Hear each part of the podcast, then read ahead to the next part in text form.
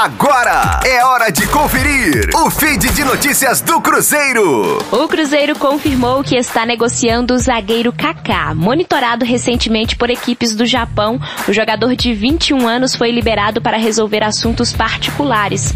A tendência é que Kaká seja vendido em breve pelo Cruzeiro. Veloz e com boa impulsão, o defensor de 1,85m integra o grupo principal desde 2018, quando conquistou como suplente a Copa do Brasil. Em 2020, o camisa 14 foi titular em grande parte da temporada, porém perdeu a posição no retorno da Série B sob o comando de Felipão, que optou por Manuel e Ramon. Ainda assim, Kaká é considerado grande ativo do clube, com o qual tem contrato até dezembro de 2022. E em 56 jogos no profissional, ele marcou 3 gols. Rosane Meirelles com as informações do Cruzeiro, na Rádio 5 Estrelas. Fique aí! Daqui a pouco tem mais notícias do Cruzeiro. Aqui, Rádio 5 Estrelas.